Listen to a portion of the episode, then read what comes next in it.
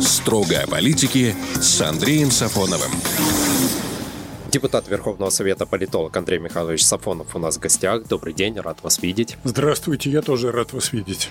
Когда мы встречались в прошлый понедельник, и у меня, конечно, были сомнения по поводу того, что все-таки примут закон о запрете георгиевской ленточки или нет, я думал, что это все, знаете, как такая политическая игра на потребу Запада, и в конце концов до принятия все-таки не дойдет. Но это произошло.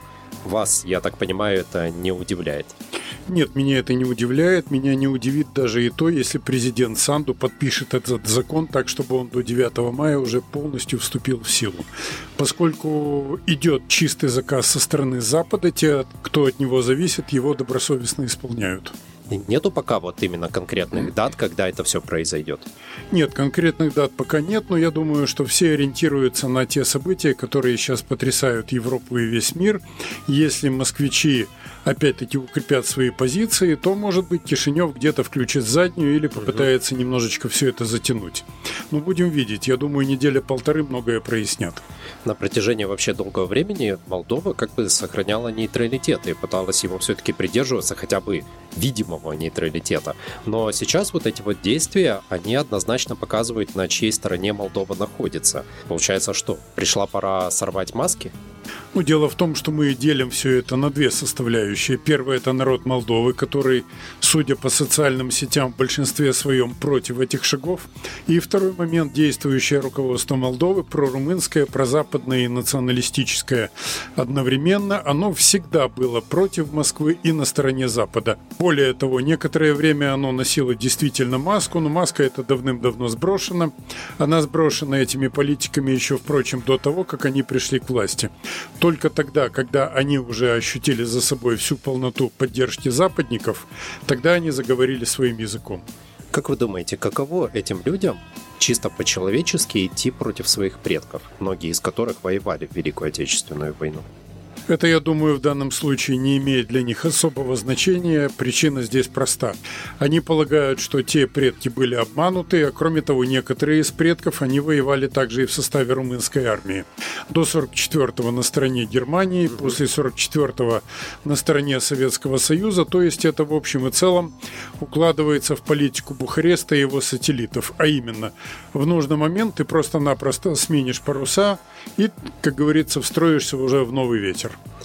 А каково вообще идти вот против воли своего народа, да? Провели же интернет-опрос на одном из э, молдавских сайтов, где поддерживают это решение, ну как поддерживают, высказываются о нем, что это возможно правильно сейчас в нынешних реалиях, получается 19%.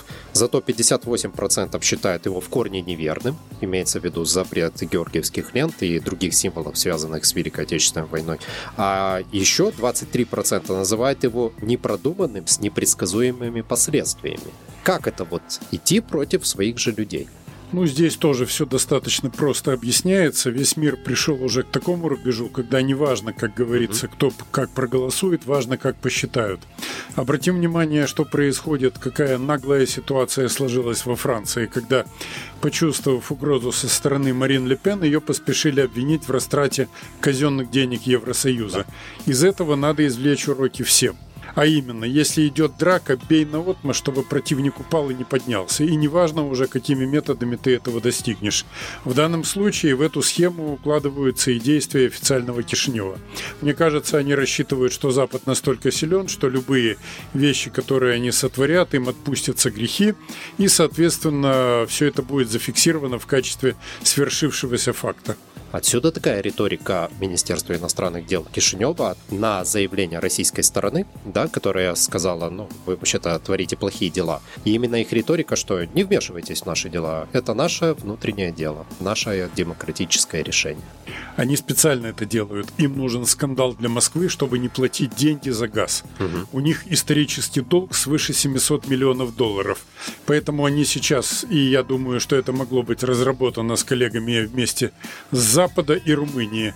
То есть они сейчас наглеют, прут буром и специально провоцируют Москву на скандал. Скандал. Если скандал этот донесется до небес, тогда можно будет изобразить из себя детскую невинность и заявить о том, что в свете всего происшедшего мы отказываемся платить наши так называемые исторические долги. Угу. И сделают обиженное лицо и таким образом попросят, чтобы их снабжали с Запада и Румынии газом и электроэнергией. Здесь схема очень простая. Тут э, мы обращаем внимание еще на несколько моментов, а именно это то, что Кишинев сейчас э, пытается всячески затянуть аудит, заявляет о том, что у него не было времени все это нормально mm-hmm. провести. Ну а раз так, значит, претензий к нему быть не может, без аудита они платить не хотят. Вот эта георгиевская, как говорится, вся ситуация, назовем это так, это еще и попытка отвлечь внимание от чего-то главного. А от чего? От фактического разрыва с Москвой и от неплатежей. Я думаю, что до этого вполне может дойти. Но смотрите, фактический разрыв с Москвой это значит э, прекращение газовых поставок. Или все-таки они останутся? Мне кажется, перед Москвой сейчас стоит дилемма. Зачислить Молдову в список недружественных государств или нет? Список такой как бы составляется и время от времени варьируется. Пока этого пытались избежать из-за того, что Кишинев поначалу заявил о готовности платить в рублях. Но сейчас, судя по всему, курс идет на разрыв всевозможных контрактов и газового, и, возможно, по электроэнергии тоже, судя по такому поведению, нельзя исключать. Если это так, тогда, как говорится, уже мало что Москву будет держать. Ну а те марионетки Запада, от которых будет зависеть принятие решения, они, скорее всего, будут просто плыть в русле того, что, дескать, нас с Запада как-то снабдят. Да что там Кишинев? Давайте обратим внимание на ситуацию в Европе. Казалось бы, серьезные страны, большие, с огромными историческими, культурными, цивилизационными, военными традициями, но ведут себя просто некоторые как фирмы прокладки, что называется. Они отказываются от российского газа, от российской нефти, от энергоносителей в целом и не понимают, а точнее понимают, но все равно опять-таки идут как бараны на убой, хотя это грозит им деиндустриализацией с помощью помощью вот этих смешных э, ветряков и падением промышленного производства. Но все равно же идут, но все равно же представляются баранами. Все это можно объяснить только одним. Они по либеральному своему братству с американцами выполняют волю, которую им спускают сверху. Так что уж говорить о маленьких постсоветских странах. Но разве Кишинев выживет без российского газа? Мне кажется, вопрос надо немного скорректировать. Выживет он или нет, это для тех, кто получает указивки с Запада, дело 44-е. Угу. Вопрос в том, чтобы создать санитарный кордон вокруг России, встроиться явно или неявно в режим санкций или по минимуму помех для Москвы, и таким образом подорвать российские доходы и казну в целом. Вот для этого, в общем-то, сбор по сосенке, с миру по нитке, а Западу голому рубашка.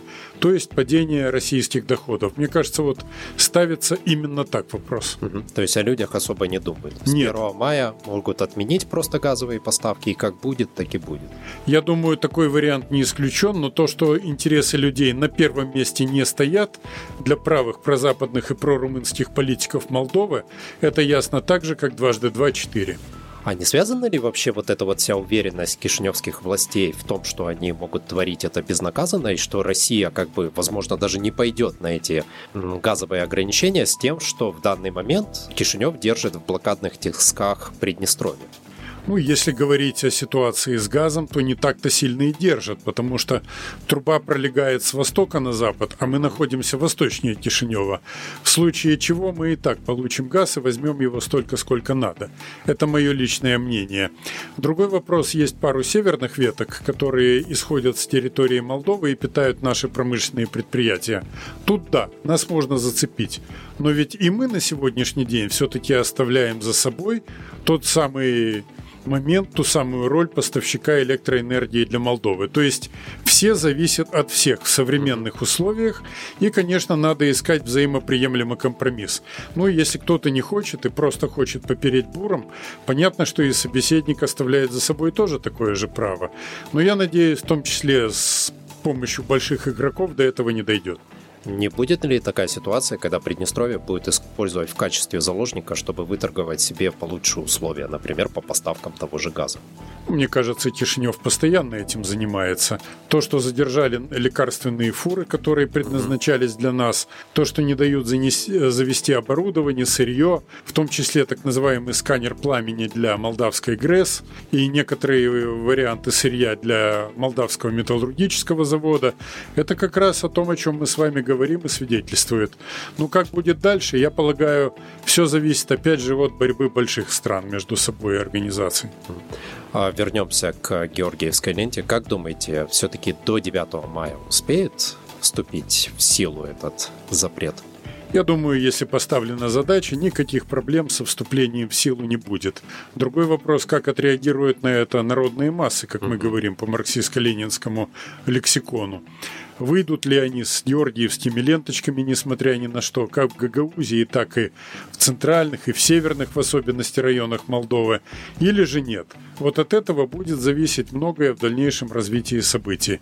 Ну а что касается Приднестровья, оно и так всегда выходит и с бессмертным полком, и с георгиевскими ленточками, и советские фильмы мы смотрим и будем смотреть дальше, и все такое прочее.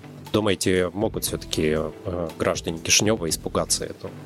Ну, испугаться я не знаю, могут ли. Вопрос в том, какая будет сила, вокруг которой организационно и политически сплотятся те, которые отвергают данный запрет. Угу. И как они сами будут оценивать свои дальнейшие действия с правовой точки зрения. Я думаю, что прежде всего те силы, которые потенциально могут быть такими вот, что называется, закоперщиками протестов, они наверняка оспорят это все еще и в суде. Следовательно, возникнет в правовом плане зыбкая ситуация – ну а если таковых сил не окажется, тогда на индивидуальном уровне, на уровне отдельных групп все окажется намного труднее. Я себе просто, когда думаю вот об этом, я себе представляю, что вот вышло несколько тысяч человек, да, например, в том же Кишиневе, в бессмертном полку. На половине портретов, если не на большей части, есть георгиевская лента. Конечно. Очень часто. Конечно. Люди будут с этим идти. Как будут поступать власти Молдовы? Что, ходить, переписывать всех, останавливать и штрафовать? Как это будет работать? Или они об этом пока не думают? Ну, Просто я думаю... запугать, может, людей хотят, и все? Э, или могут сделать какие-то точечные санкции в отношении достаточно известных персон uh-huh. или неизвестных, но потому что обычно тысячами и десятками тысяч привлекать к ответственности это всегда сложновато и чревато последствиями.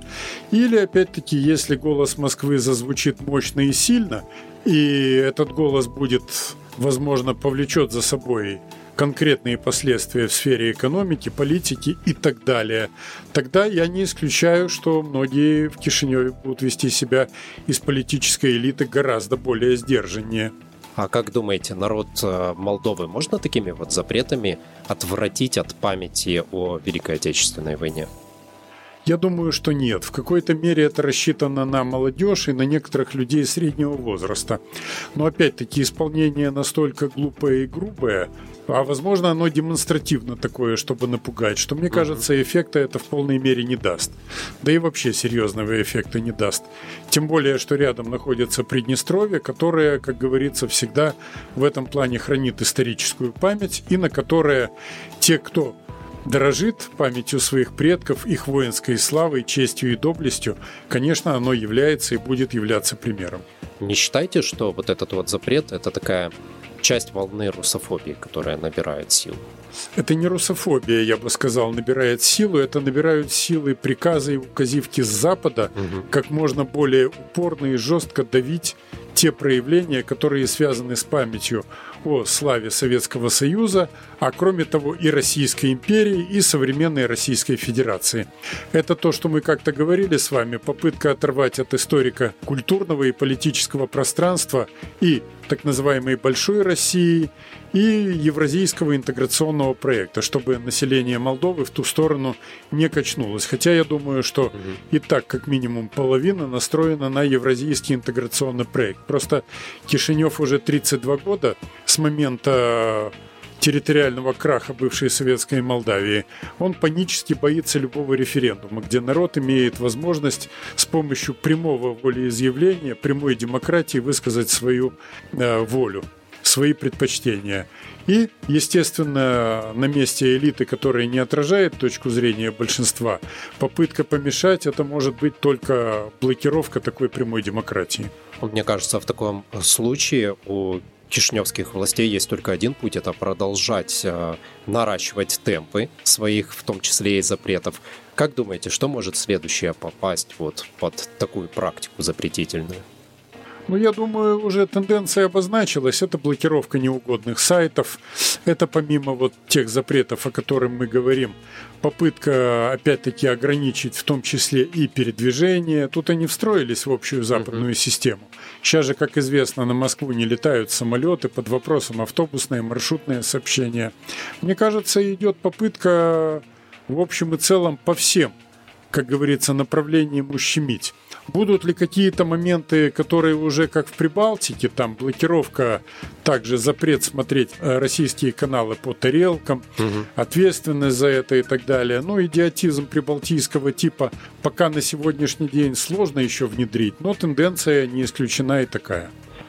Тут вот такой еще момент. Вам не кажется, что может возникнуть и ответная волна, да, когда запрещается в том числе все советское русское, и в ответку мы можем, ну, граждане могут требовать э, запрещения всего наоборот, не русского. В частности, вы знаете эту ситуацию с предложением одного кишиневского обозревателя переименовать э, наш Приднестровский государственный университет и убрать из его названия имя Тараса Григорьевича Шевченко.